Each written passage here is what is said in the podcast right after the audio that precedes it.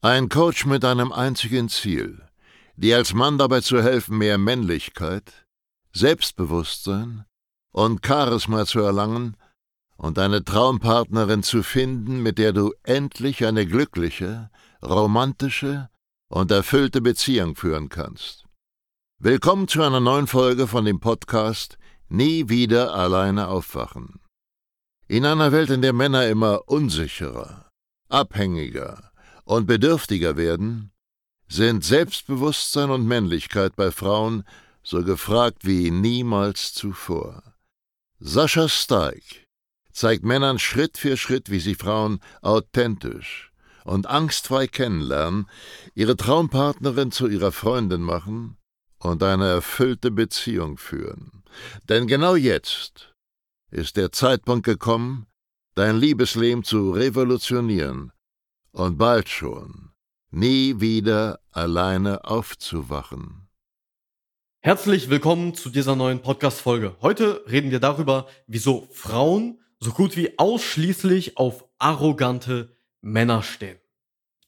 Wenn du denkst, dass Bescheidenheit etwas Positives ist, dann werde ich dich in dieser Folge hier eines Besseren belehren, denn da liegst du komplett falsch. Arroganz kann, wenn richtig eingesetzt, etwas sehr, sehr Gutes sein. Ich werde dir eine komplett neue Sicht der Dinge auf dieses Thema geben, deswegen hör dir diese Podcast-Folge von jetzt bis ganz zum Schluss an, weil ich verwette meinen haarigen Hintern darauf, dass mehr Arroganz dir, wenn du noch nicht so erfolgreich bei Frauen bist, verdammt gut tun würde. Lass uns einmal so anfangen.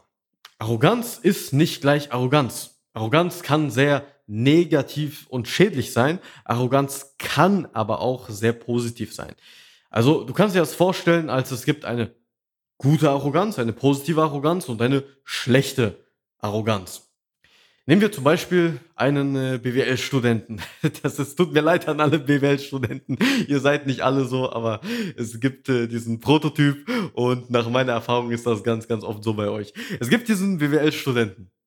Der hat jetzt frisch das Studium fertig gemacht, ja, frisch geschlüpftes Küken aus dem Ei, keine Erfahrung, keine Ahnung vom Leben, hat noch nie richtig gearbeitet und denkt, der hätte die Welt verstanden. Denkt, der versteht jetzt Unternehmertum, wie man ein Business startet und macht dann irgendein Startup auf, womit er komplett auf die Schnauze fliegt. Ja, das wäre so mein Klischeebeispiel für negative Arroganz. Du bist irgend so ein Typ ohne jegliche Erfolge, Erfahrung, ohne gar nichts.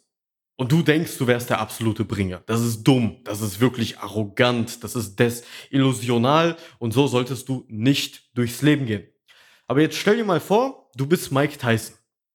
Wer von euch hat sich einmal angehört, was Mike Tyson so geredet hat während seiner Primetime. Der Gute hat vor jedem Kampf die ganze Zeit das wie ein Mantra wiederholt. Ich bin der Allerbeste, mich kann keiner besiegen, ich werde dein Herz essen. Ja, der war komplett irre, der Typ.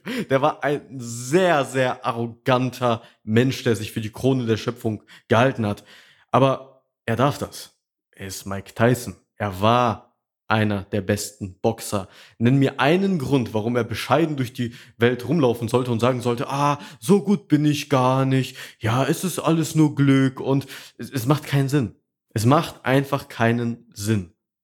Das heißt, wenn du weit im Leben stehst, wenn du etwas besonders gut kannst, dann darfst du das auch mal nach außen zeigen. Dann kannst du auch mal so hingehen und sagen, ey, ich weiß, dass ich verdammt gut bin in diesem Bereich und wer mir was anderes erzählen will, hat absolut keine Ahnung. Überhol mich erstmal, hab bessere Ergebnisse und dann können wir wie zwei Erwachsene reden. Davor ist deine Meinung wie die eines Kindes für mich.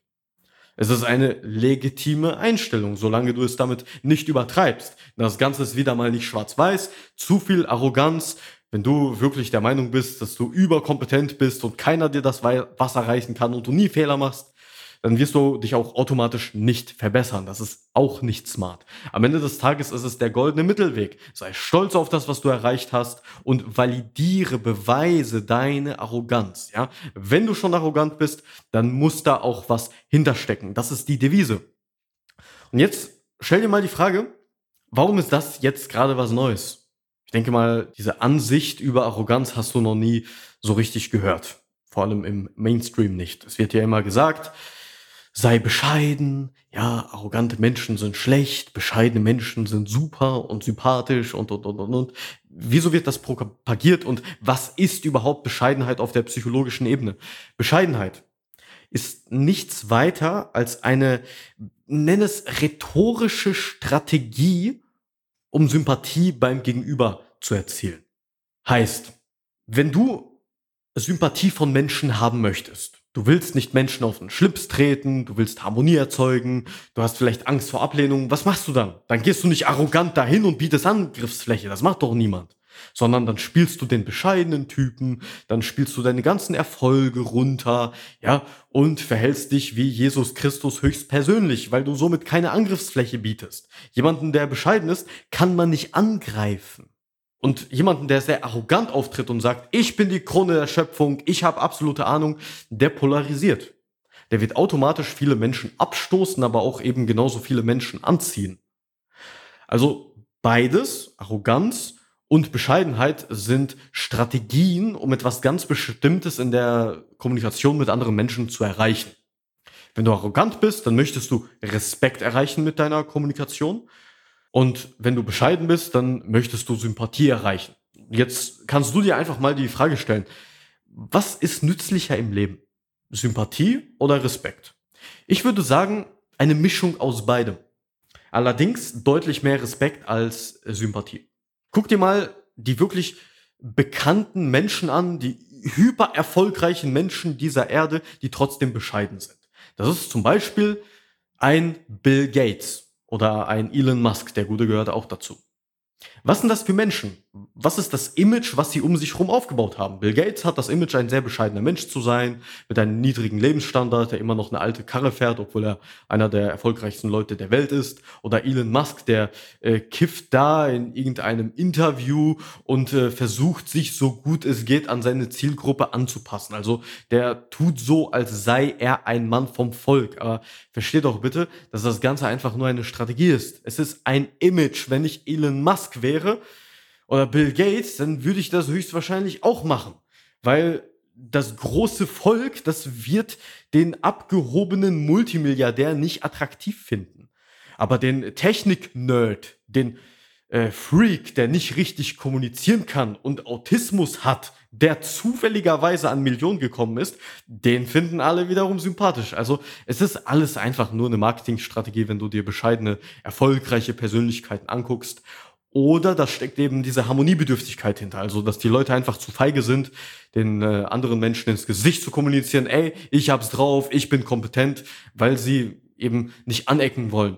Und ich kann dir aus meiner jahrelangen Erfahrung mit über 2000 Kunden sagen, dass Bescheidenheit bei Frauen nicht gut ankommt. Klar, zu viel Arroganz kommt auch nicht gut an. Ich habe auch ab und zu mal Kunden, die machen das falsch und übertreiben es damit. Aber wenn du Zahlen, Daten, Fakten willst, dann solltest du so circa 80% arrogant sein und 20% immer noch bescheiden. Die richtige Mischung macht es aus. Aber wenn du dich selber bei dem Verhalten erwischt, dass du zum Beispiel ein Problem damit hast, Komplimente von anderen Menschen anzunehmen, dann bist du harmoniebedürftig. Du hast Angst, anzuecken. Und das ist ein riesiges Problem in der Kommunikation. Du wirst so einfach nicht gut bei Frauen ankommen. Das kann ich dir versichern. Deswegen sei arrogant und trau dich ruhig mal zu polarisieren, zu sagen, was du alles gut kannst. Ja? Ich weiß, es ist einfacher gesagt als getan. Da stecken alle möglichen Blockaden hinter, fängt mit den ganzen Dingen an, die dir Mama und Papa damals, als du ein Kind warst, eingeredet haben und enden mit dieser Strategie, dass du sympathisch sein möchtest, weil du denkst, mit Sympathie könntest du dir irgendwas kaufen. Nein, Sympathie ist eine sehr billige Währung. Ja, wenn Dominanz und Respekt der Euro wäre, dann wäre Sympathie der Peso. Ja, für einen Euro bekommst du verdammt viele Peso. Also Arroganz ist viel effizienter in der zwischenmenschlichen Kommunikation. Du wirst ein besseres Leben führen. Menschen werden dich mehr respektieren, zu dir aufschauen. Du wirst auch Leute abstoßen, aber das ist ja scheißegal. Weil hier kommt der nächste fucking Clou.